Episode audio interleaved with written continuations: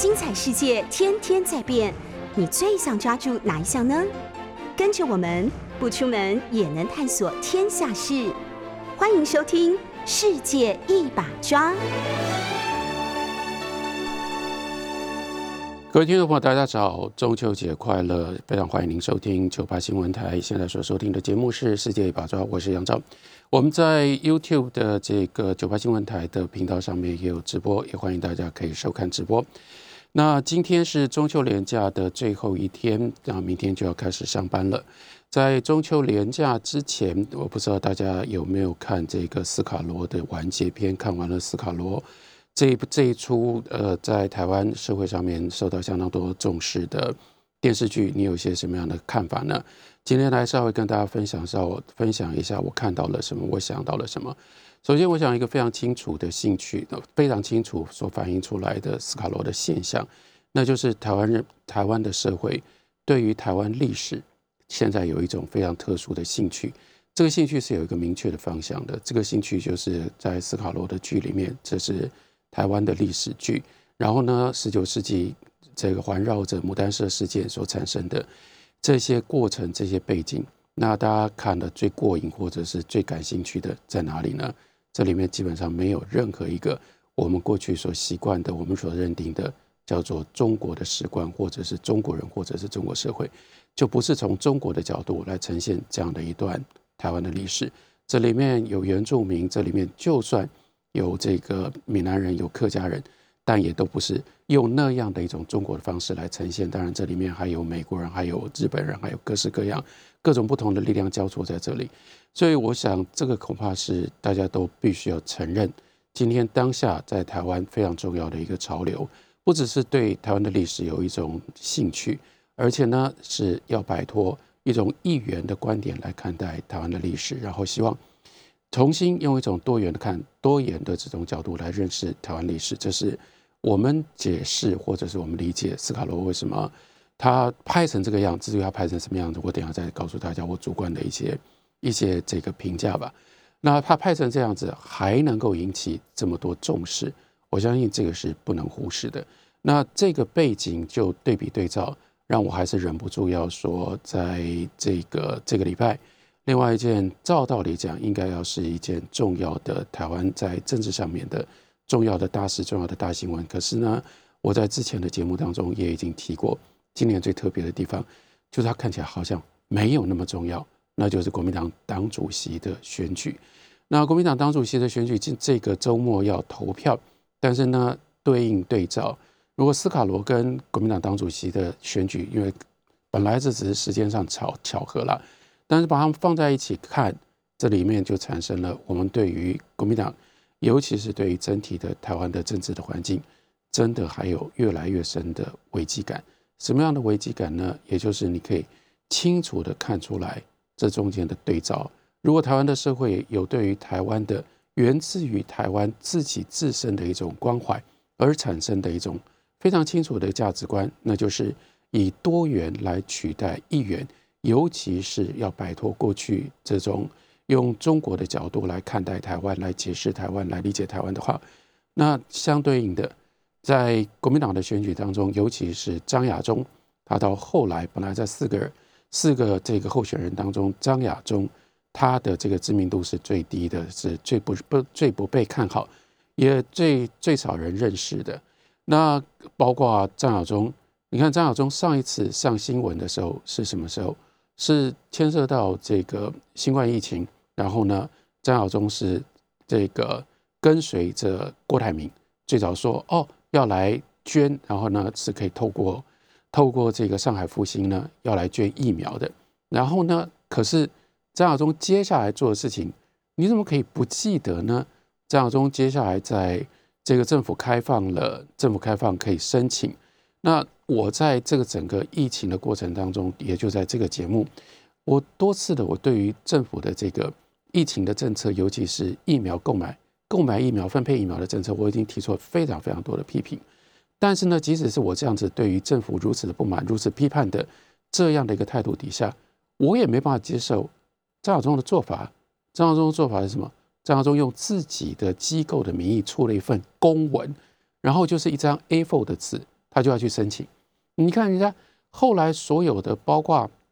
当然尤其是郭台铭，然后这个红海跟跟永利基金会，然后到后来再牵涉到拉近了台积电跟这个后来这个慈济的做法，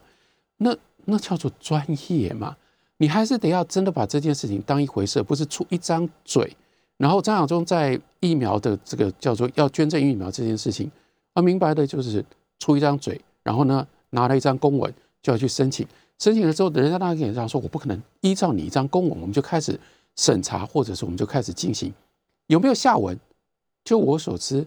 接下来就完全没有下文了。然后后面我们看到的。真正这这是需要多少动员多少的力量，这需要多少的人力跟物资，所有的这些投入，所以我们今天才可以有这样一批两批 BNT 的疫苗进入到台湾，让我们的台湾社会的这些啊，当然疫情指挥中心又把它全部都是基本上把它保留给台湾的青少年，好，因为台湾青少年这些青年的学生才能够打得到 BNT 的这个疫苗。你看，光是从这件事情上面，你可以不要，你可以。不用这种方式来认识张亚中是一个什么样的人吗？好，但是呢，张亚中本来他是这样的背景，本来在国民党党主席的选举当中他是这样的位置，但真的是很奇怪的一件事情。张亚中呢后来居上，然后呢声势越来越高，在国民党党员里面，也就是国民党党主席选举有投票权可以决定谁来担任国民党党主席的人，这是有。这个当然是说来话长，我们不能够再进一步的讨论说，那国民党党主席选举的制度上出了什么问题？我们看在这个结果上，所以现在张晓忠看起来非常有机会在这个局势底下当选国民党党主席。哇，这真的是一件非常非常令人惊讶的一个现象。因为你在看张晓忠，他为什么会在这种状况底下逆转他的这个局势？因为他的态度，他的立场。跟我们从斯卡罗所看到的台湾社会的一个普遍的心情、普遍的反应，刚刚好是彻底相反的。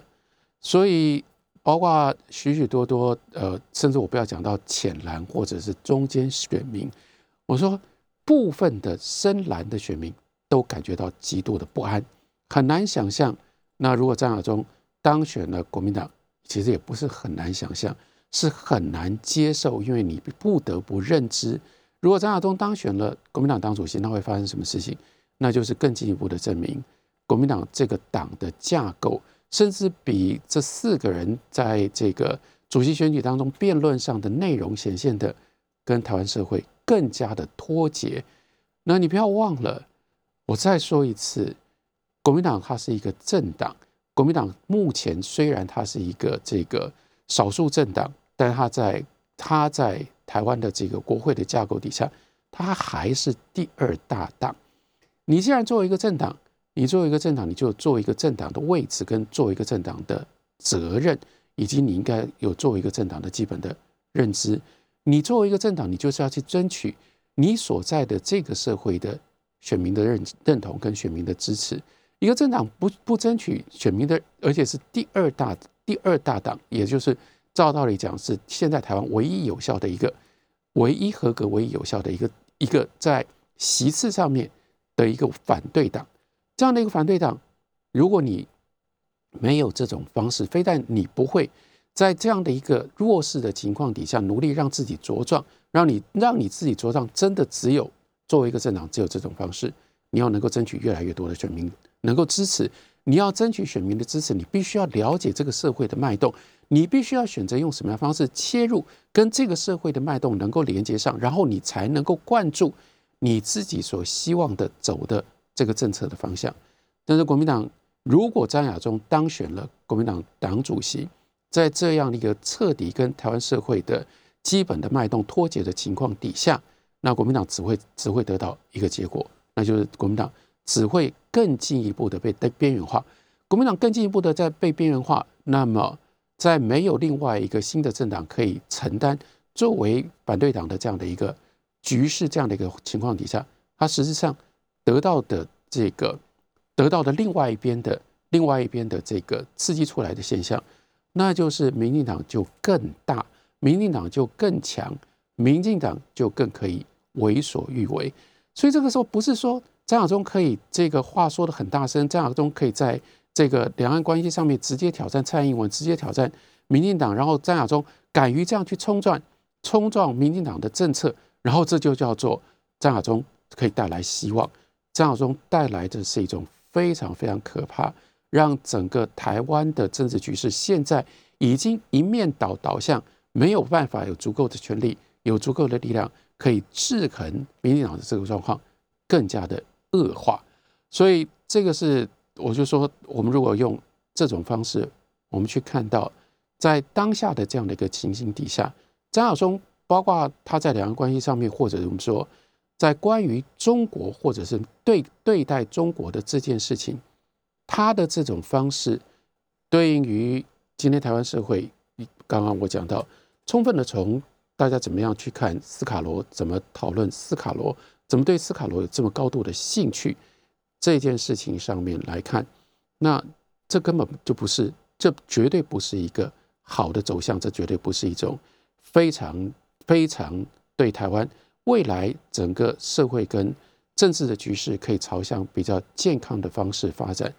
会是正面的力量。那在这个整个过程当中，我们可以看到。这是民进党长期操作，长期操作就是把本土化，也就是台湾人更深刻的一种对台湾的认同，就等同于去中国化。那在去中国化这件事情上面，现在最悲哀的一件事情，那就是几乎在台湾所有的各方面的因素，都使得去中国化越来越严重。那就包括了几件事情，包括了几个。我们刚刚我刚刚讲到，大家都我想大家心知肚明，包括这个斯卡罗作为公共电视的大戏，然后公共电视呢当时拿出了这么大笔的预算，然后在选择题材的时候，由这个陈耀昌所写的《傀儡花》，为什么呢？很快就定案成为这个大戏的主要的主要的这个内容，因为它完全符合民进党这样的一个去中国化政策。跟灌输这种意识形态的他的政策，那民进党已经非常非常强力在推动去中国化。那但是换另外一个角度来看，就不只是民进党啊，所有其他的都在帮助民进党让台湾去中国化看起来越来越难挽回，而且会在程度上面越来越彻底。包括一个非常重要的元素，那就是中国，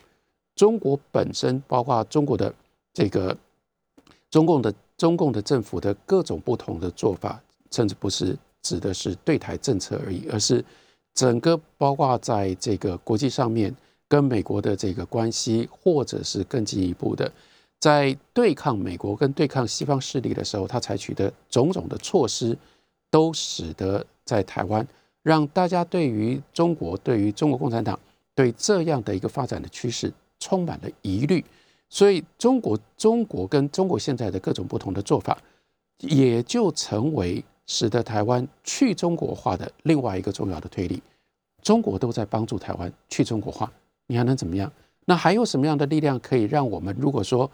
你认为去中国化不是对的，或者是像我自己的基本的态度立场，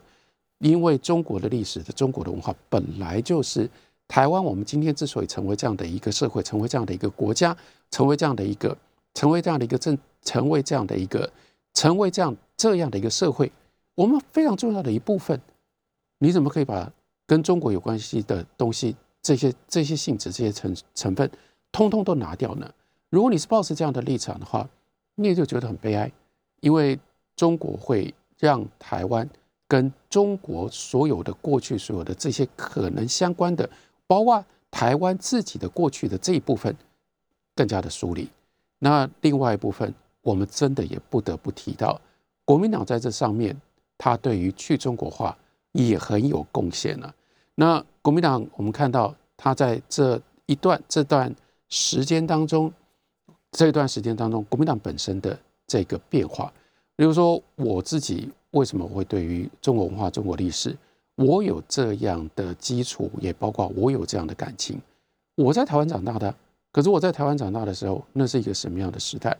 我就是很坚持我的这样的一个时代，我这一代的人，我们曾经受过的教育，我们在我们的教育的过程当中，我们曾经得到的本事、我们的能力，以及我们内在作为一个什么样的，我们曾经受过的影响，不应该被抹杀。我们是在那个时候叫做复兴中华、复兴中华文化的政策底下，我们在那样的一个时代长大的这些人，那这些人你可以看得出来，那个时候国民党是一个什么样的国民党？国民党当然那个时候一部分就是因为对着对岸的这个中国共产党干，所以呢，中国共产党在进行文化大革命，台湾就一定要在台，这的国民党就一定要在台湾，就是相反方向，你们要取消，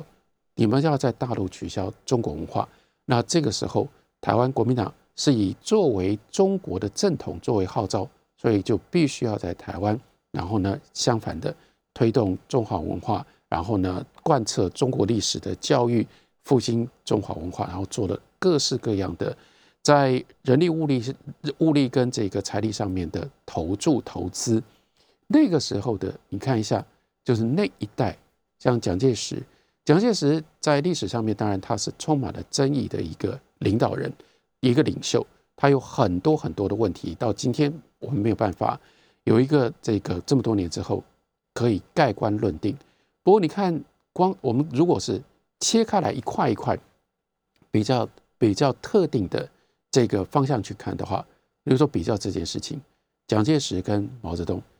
我们只看什么？我们只看对待知识分子、对待知识，这两个人真的非常非常不一样。这两个人都是权威的领袖，这两个人呢都想要建立自己高高在上的这种地位，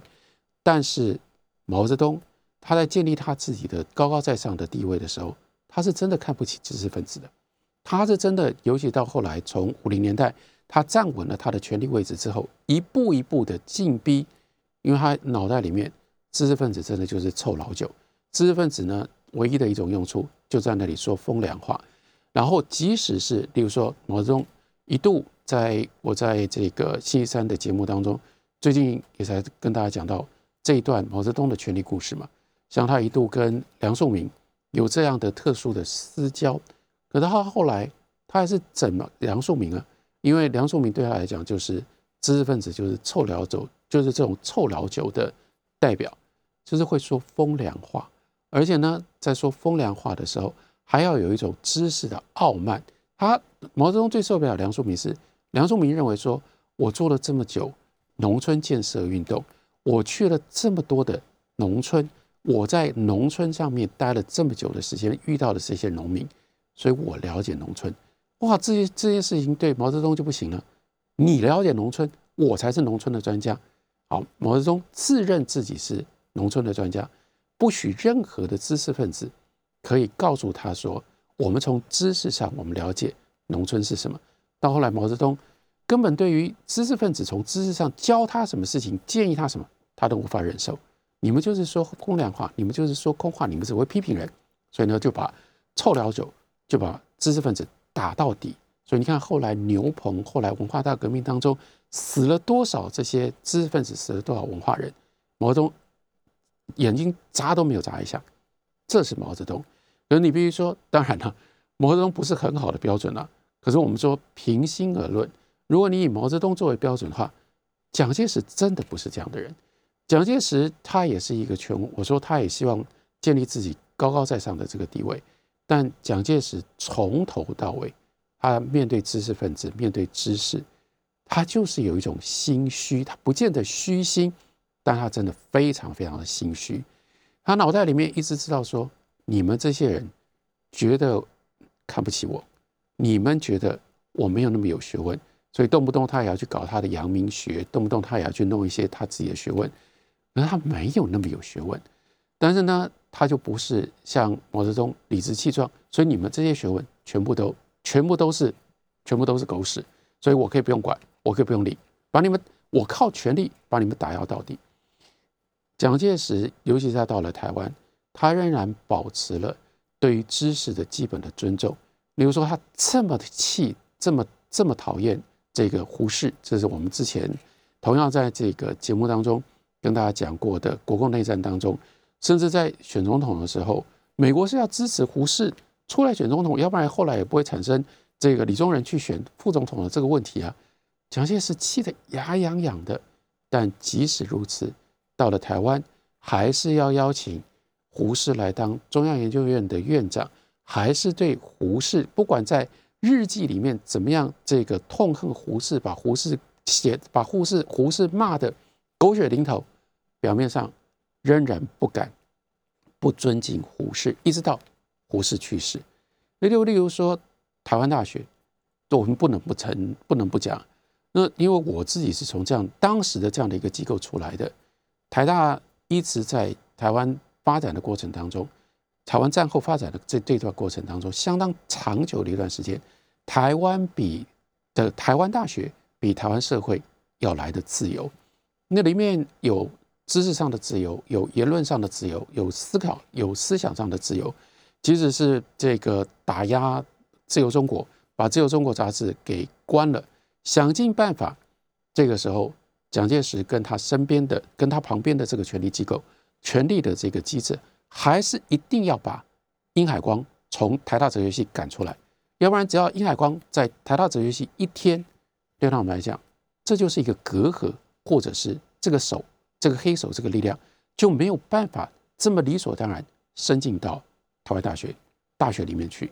这样的一种态度，对比对比中国大陆。也非常非常的不一样，这是国民党过去的一个历史的背景。那我为什么要特别提现在的这个历史背景？那就是因为对比对照，从那个时候到现在的国民党，在这件事情上面，那真的是差太多了。休息一会儿，等我回来。非常欢迎您回到《世界一把抓》的节目现场，我是杨照，也非常欢迎大家可以在。news 九八九八新闻台的 YouTube YouTube 的频道上面看收看我们的直播。今天是中秋节，中秋连假的最后一天，跟大家聊一下，我们从斯卡罗当中这部大戏，我们到底看到了什么？刚刚讲到的这部大戏反映出来，这仍然是非常重要的一个本土化，然后看待台湾历史的一种多元的角度。但是这个多元呢，有一种有一个重点，这个重点是去中国化。那在去中国化这件事情上面，诚实的说，我对于国民党真的有非常深的感慨跟批评。意思是说，过去在台湾为什么会有在这部分我们非常特别的一种地位，跟我们非常特别的一种经验？因为那个时候上上下下从蒋介石下来，包括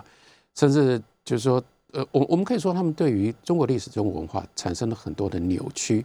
但是。他们是真的看重重视中国文化、中国历史，对中国、对于中国文化、中国历史是有一种虽然出自于政权为了要争夺这个统统治合法性而来的一种，你可以说是一种权谋吧。但是这个权谋衍生出来，有一种对于中国历史、中国文化真正的重视跟尊重。然后呢，在那样状况底下，呃，所以台湾很长的这段时间当中。不只是说把台湾就当做是中国，这是政治上面的一个一个认同。另外，在文化上面也的的确确借由中国的文化的各种不同的内容来滋养、来丰富那个时候的台湾社会，以及包括用这种方法让许许多多的那一代成长的年轻人，包括像我，我们可以得到这样的能力，我们可以得到这样的一种生命上面的体会，这是我们生命当中的一种资源。可是，在本土化的过程当中，这个这种政策现在就是要取消我们这种人你曾经有过的生命的体验，这是我对这个政策最不满意的一件事情。我常常说，这是我我自己就是曾经经历过的，但这是一个多么强烈的一个反讽。例如说，我自己的父亲、我的母亲，他们在日据时代这个呃出生长大。我父亲一九二九年出生，我母亲一九三六年。这都是日治时代，他们在日治时代长大的时候，他们就是在那样的一个环境当中，他们就被迫，例如说他们讲的是日语，例如说他们所认同的是日本的历史，例如说他们生命当中有一股非常非常强大的力量，让他们认同日本，这些不是他们能够选择的。可是很悲哀的是，在一九四五年，尤其是一九四九年之后，我的父亲他们那一代。他们的日本的记忆，他们对于累积、对于日本文化、对于日本的美学、对日本的各种不同的曾经吸收过的那个是丰富他、丰富他们生命、塑造他们生命的这些东西、这些记忆，所有的这些体会，被国民党硬是要你取消。他们，我我父亲，我到我十五岁的时候，OK，我父亲教我这个读日语日文，我才稍稍能够接触到他在日本在日治时代他所曾经有过的那段经验。他这一代人很多很多人对自己的小孩都不能够提这些东西。那你看，我那一代的人被国民党政府用这种方式取消他们生命当中非常重要的那一段的历史跟那那样的一段的经验。这怎么可能会是对的事情？那我也很难想象，说到了我自己这一代，还要再重来一次。然后这个时候换了一个政府，这个民进党政府，民进党政府呢，他的做法在这件事情上面跟国民党是完全一样的。他现在就是觉得说，你们这些人，如果你们还身上还带有跟中国文化、跟中国历史有关系的这一部分的性质，你们就不是一个台湾人，我就可以取消你们作为台湾人的资格。我就说，这种人，你们啊，回中国去啊。干什么？干中国什么事啊？我的中国文化，我中国历史，我不是在，我不是在中国大陆，更不是我，因为我认同中国大陆的政权，所以我学到的。你有没有搞清楚啊？我是因为作为一个台湾人，我才会用这种方式经历了这段历史，我才会有我生命当中，我生命当中的这些东西。但你对应你看一下，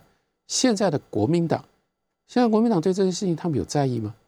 当你讲到两岸的时候，当你讲到中国的时候，全部都是现实的考量。然后呢，这里面对于中国历史、对中国文化，也早就离开了原来国民党的那样一个路线。对于中国文化、对中国历史，有非常非常深刻的这个非常非常深刻的尊重。然后对于中华、对于中国文化、对于中国历史，也从来没有提出过一些像样的看法来。那尤其是对于这部分的深蓝的这些支持者。我真的很愿意跟你们这个这个不客气的提出挑战，说你到底在支持一个什么样的一个政治政治态度跟政治立场？当你在讲中国的时候，你知不知道你到底在讲一个什么样的中国？我敢说我知道，因为我才刚刚写我写完一套不一样的中国史，然后呢，那是一套中国通史，在我花了我花了十七年的时间，这中间我写成了十三册的书。把中国历史从头到尾，从新石器时代开始讲，讲到辛亥革命，这是我回报，或者是这是我认知。过去作为一个台湾人，我在台湾受教育，我在台湾得到的关于中国历史、中国文化的各种不同的熏陶，各种不同的认知跟理解，我现在把它整理出来。这是正因为我作为一个台湾人，说我可以写，我才会用这种方式写这样的中国历史，写这样的。中国文化的这个内容，而且我会清楚的、非常清楚的体会到，说，在我那一代，我们所学到的中国历史，就一定不是中国大陆的人他们所学到的中国历史，曾经影响过我的，我让我让我这样学习这个中国历史的，比如说我在台大历史系的时候，一方面有像林瑞汉这样的老师，中规中矩写中国通史教科书，然后呢。基本上就是把传统的看法，再加上一点五四时期之后的民族史学，把它结合在一起，这是当时台湾的主流。可是，在中国的在台湾的主流之外，我还有很多其他的方式来认识、理解台湾的历史，呃，中国的历史。例如说，我那个时代在台大历史系，有像李永志这种老师，像郑清仁这种老师，他们还有这个影响我最大的黄俊杰老师。他们口中，当他讲到中国历史的时候，他们同时非常非常关注，因为他们日文好的不得了，所以他们同时关注日本的东洋学。日本的东洋学所呈现出来中中国的历史，跟林瑞汉老师所教我们的中国通史是完全不一样的。那里我们听到的是关于宫崎市町啊，从内藤湖南、宫崎市町、西岛定生、加藤繁、和田清，是这些名字，这些人他们是用。日本的是用日文写关于中国历史的各种不同看法，他们看法跟中国的学者就是这样一路下来的，到台湾的这些学者看法很不一样。还不止如此，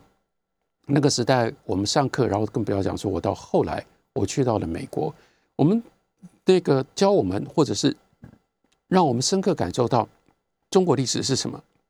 还有一批不一样的名字，这一批名字是像萧公权。杨连生、余英时，然后呢，到这个张浩、林玉生，到更后来一点，像黄仁宇，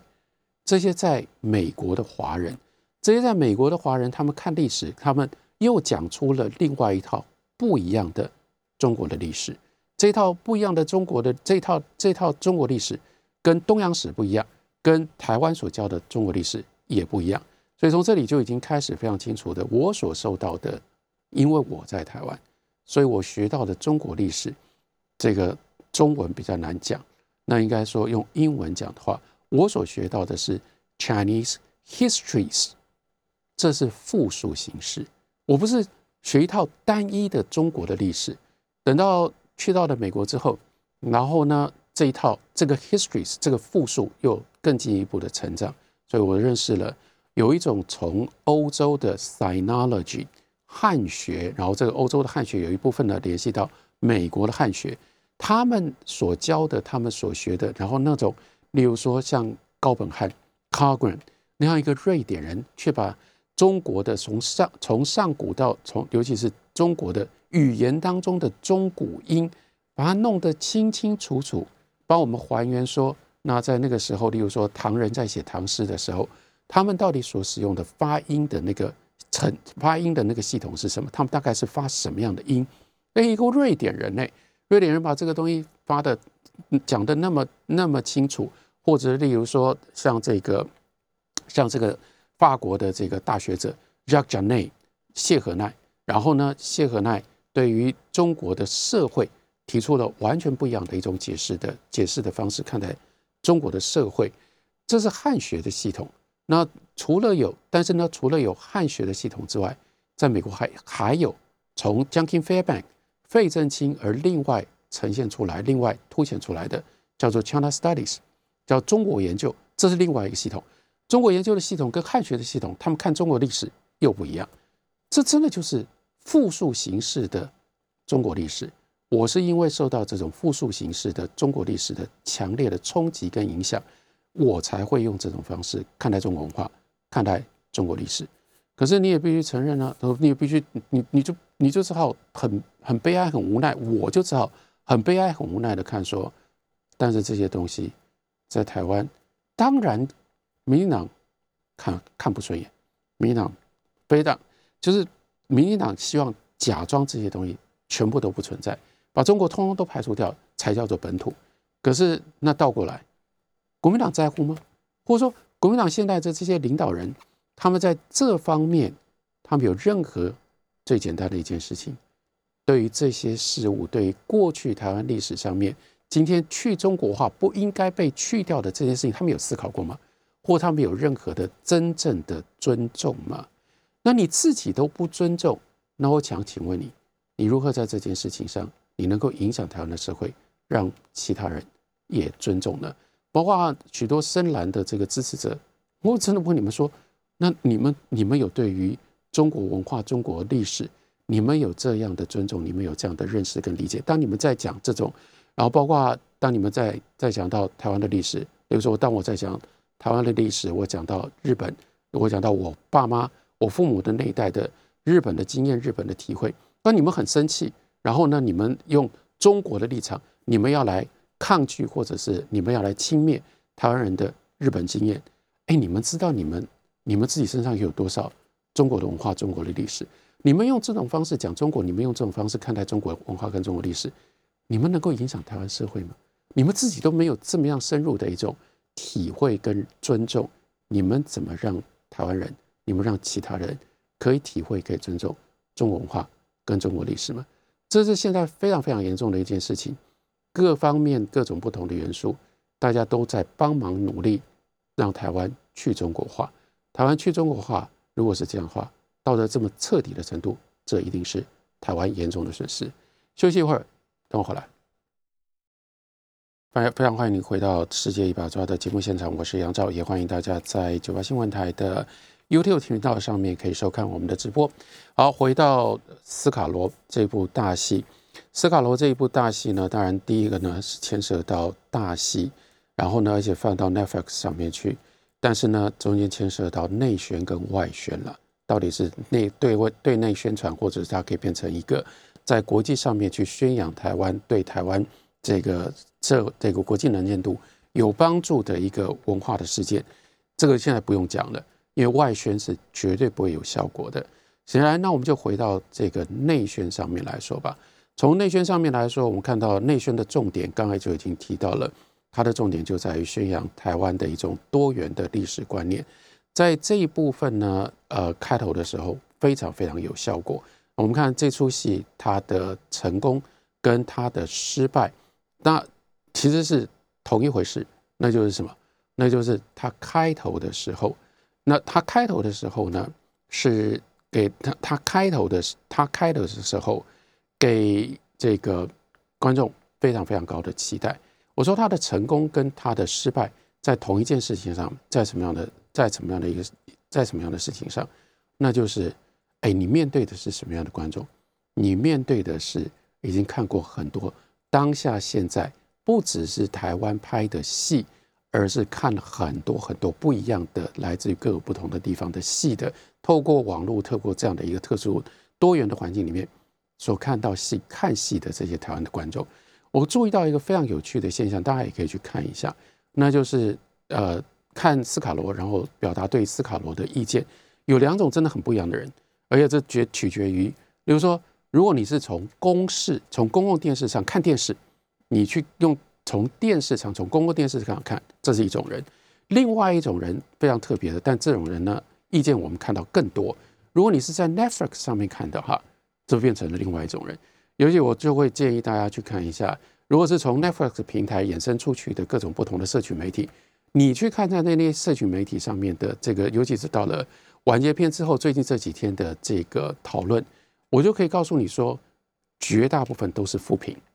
哎，可是如果是看公式的这一群观众，就没有这么强烈的、这么明显的一种反应。为什么会这样？这是有趣的一个现象，这是我想讨论的一个现象。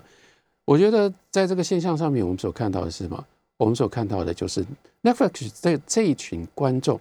他我们必须说他们是有非常有经验，而且是有看各种不同国家生产的这些影片的经验的观众。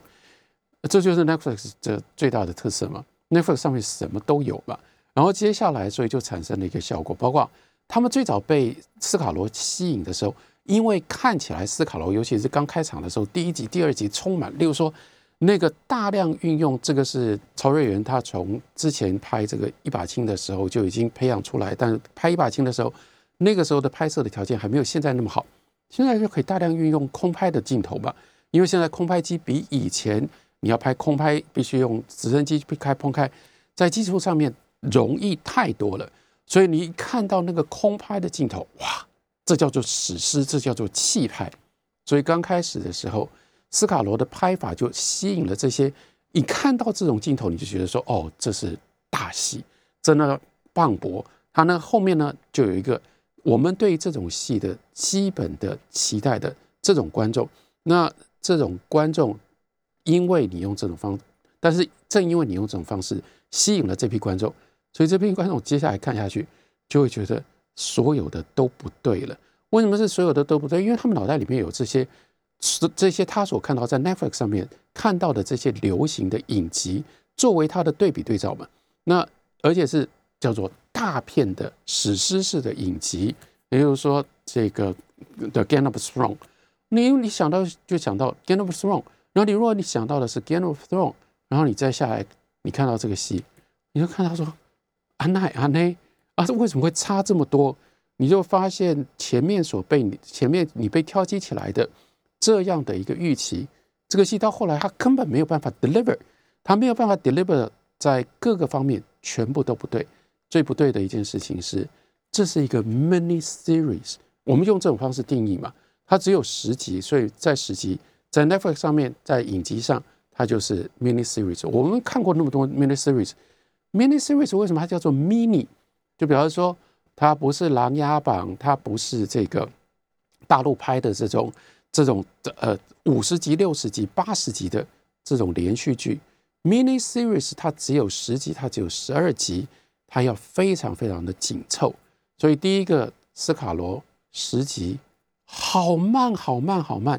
它从节奏上面就不是一个 mini mini series 的那样一种大片的节奏。接下来呢，不只是节奏，是在各个不同的方面，他所配合的东西都不是到达那样的程度。例如说，我的一个朋友，因为他自己的这个背景、他的经验吧，吴家恒，我就最近看到，他就觉得斯卡罗让他最受不了的是配乐。我看到这里的时候，我就点头如捣蒜。是啊，而且他的他用的这个描述跟形容，就是这像是罐头音乐，而且呢，就是什么时候、什么场景、什么情绪，就罐头音乐就跑出来。罐头音乐呢，它的最大的作用就是，那就只是一个背景，一点作用都发挥不了。但是说啊，应该有音乐，它就出现了音乐。这个是非常以这样的 Netflix 的观众的。角度来看，即使你自己不会像不会像吴家恒那样子明确的去体会到说，哦，这是配乐出了问题，你就是觉得不对劲。然后呢，接下来所有的这些，所有的这这些，更麻烦的是，你基本上没有充分的十集的剧情。然后我就快速的说一下，那到底出了什么问题？斯卡罗出了最大的一个问题，就是他没有足够的内容，他竟然没有足够的内容。可以把十集的时间给填满。那这出自于两个部分，一个部分呢是从小说到电视剧。其实小说陈耀昌所写的《傀儡花》，我对这本小说不可能不熟悉嘛。大家可以回头去查一下，《傀儡花》当年得到这个台湾文学奖叫长篇小说经典奖的时候，我就是评审啊。那我们在评审的过程当中，坦白说，那个时候跟我一起评审，因为这是公开的记录。跟我一起跟我一起评审的，有号称叫做在这个领域上面，真的就是一个真的就是一个权威嘛，号称叫做本土文学的南霸天，彭瑞金彭老师。那当时他是非常非常本土的，可是彭瑞金对于《傀儡花》陈绕昌的这一部小说，他就很多的疑虑，他就觉得这部小说内容不够。最而且最具有代表性的是，当时同样被提名的。进入到决选的另外一部小说是马家辉写香港历史的，因为也是历史小说。那时候是鸳鸯，那时候是这个龙头凤尾。后来马家辉又写了第二部这个鸳鸯六七四。那我跟彭瑞金，我们当时也都是考虑到说，哎呀，其实马家辉的历史小说比陈耀昌的历史小说丰富太多了。同样的篇幅，甚至篇幅还比较短，人家它里面放了多少的东西，包括那个小说的设定多么样的精彩。可是呢？马家辉虽然具备有中华民国几岁可以参加这个这这个文学奖的比赛，但毕竟他人长期在香港，写的又是香港的历史。好了，最后当然不可能是马家辉得奖，一定是陈耀善得奖嘛。这一部分也就是来自于台湾现在这样的一个这个政治正确性，然后这个是由台湾文学馆是由一个公家单位他所办的文学奖必然的这样的一个结果。可是这也就充分就显示出，你看从陈耀昌的《傀儡花》其实他就没有这么多的内容，而陈耀昌的《傀儡花》要改编成为斯卡罗更麻烦了，因为《傀儡花》带有对原住民歧视的意味。《傀儡花》为什么小说叫做《傀儡花》？因为它是基本上就是聚焦在这个女主角的身上，可是呢又政治不正确。你要尊重原住民，不能叫傀儡花，不能把这个小说的不能从小说到戏剧就不能一直维持把所有的焦点放在。女主角身上，所以吴康仁所演的那个角色是在这个改编成为电视剧的时候，又重新再去创作出来的。好了，原来小说的主要的内容，到了电视剧里面又被高度的缩减简化。而还有另外一个问题，整个电视剧对于台湾的历史就没有这么充分的专业的掌握，所以你讲不出更多的内容来。然后另外一件事，台湾想要拍这样一种大戏，可是跟 Netflix 的标准来看的话，我们在各方面的除了那种空拍的这一部分的技术之外，你在各部分的专业，这么长期以来，我们其没其实没有到达这样的一个程度，在没有到达，包括刚刚讲到的配乐啦，包括接下来包包括包括剪接啦，包括节奏的掌握，所有的这些东西，当你就是没有一个这个全面的水准的情况底下，你偏偏。你让大家以为说你要拍那一种程度的大片到后来越看大家就会觉得越失望。斯卡罗真的反映出非常非常多的问题我今天呢因为时间的关系我只能跟大家先讲到这里。下礼拜我们也许会继续延续让大家更我可以更详细的告诉大家我认为我们从斯卡罗我们看到什么样的台湾的社会也看到了什么样的台湾影剧上面的我们的问题跟我们的政策。今天节目呢，为大家讲到这边，谢谢大家的收听，下礼拜同一时间我们再会。